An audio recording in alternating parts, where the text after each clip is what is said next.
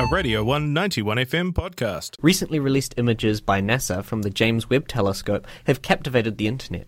The new images so- show some of the most high resolution images of space that we've ever seen. The telescope was a joint effort between NASA, the European Space Agency, and the Canadian Space Energy in Agency, sorry, and has a light collecting area roughly six times that of the Hubble Space Telescope.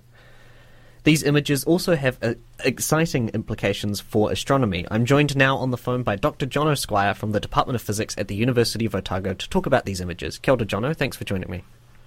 Sure. Um, so, Jono, can you tell me what do these pictures? I mean, there's quite a few of them, but what do they show?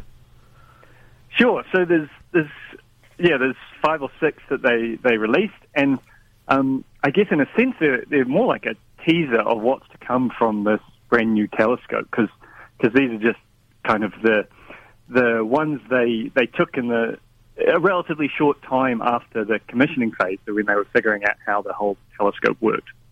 So kind of already they're really exciting and, and showing us new things, which I guess gives you an idea of the potential of what we'll be seeing in the next few years from the um, James Webb. So there's there's kind of a few different things. Probably the, the most famous one is the the one of all the galaxies. So that was probably the first one they released. I think it's called the Deep Field, and and this just shows lots of. Well, if you look, um, kind of without not very carefully, it just looks like a lot of splotches of different colours. But each of those little splotches is a different galaxy. Um, and they're just kind of looking way back in the universe um, and and seeing it as it was you know, many billions of years ago, just after the start of the universe.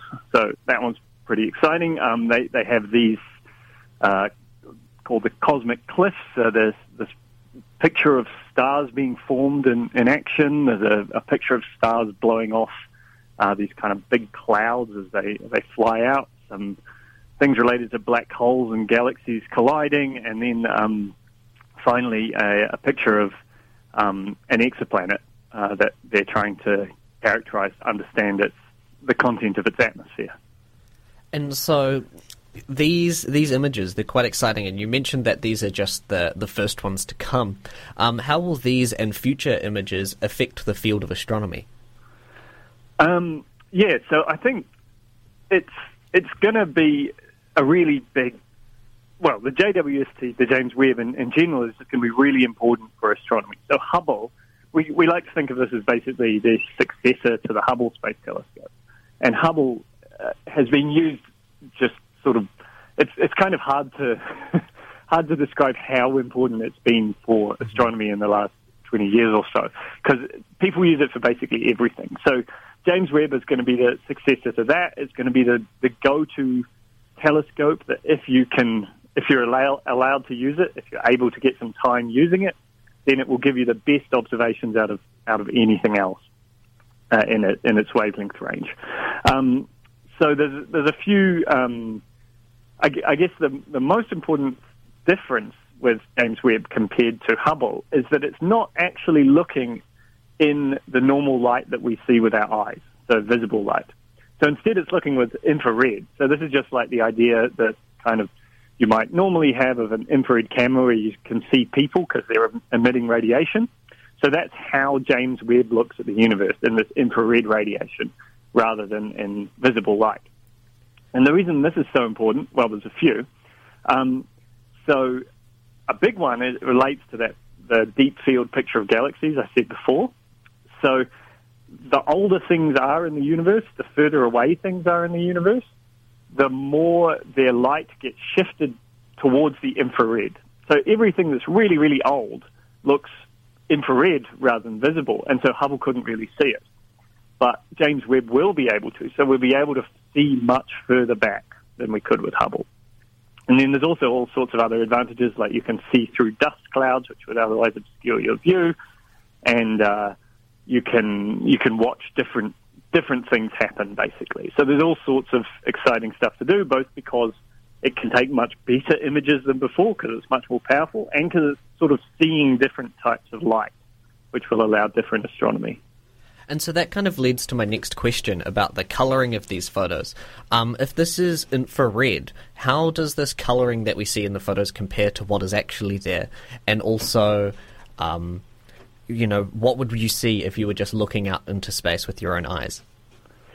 Yeah, it's a great question. So it's um, our eyes see in, as I said, in the visible range. So this is a kind of uh, with light with shorter wavelengths than what is seen by um, by James Webb. So if you looked up, well, James Webb, I should say, it can see just sort of very red stuff. So so the stuff that James Webb can see, you might see with your eye as kind of a very red thing, but then it sees all sorts of other stuff as well. So maybe the best way to explain it is to say that what we see with our eyes isn't really particularly special as far as the universe is concerned. So visible light isn't a particularly special range. It just happens to be what our eyes can see because that's what the sun emits. So the um, infrared, there's, there's all sorts of stuff going on there too. And I think the best way to think about it is just as like different colors, right? So we're used to the idea of some things being red and some things being blue and some things being green.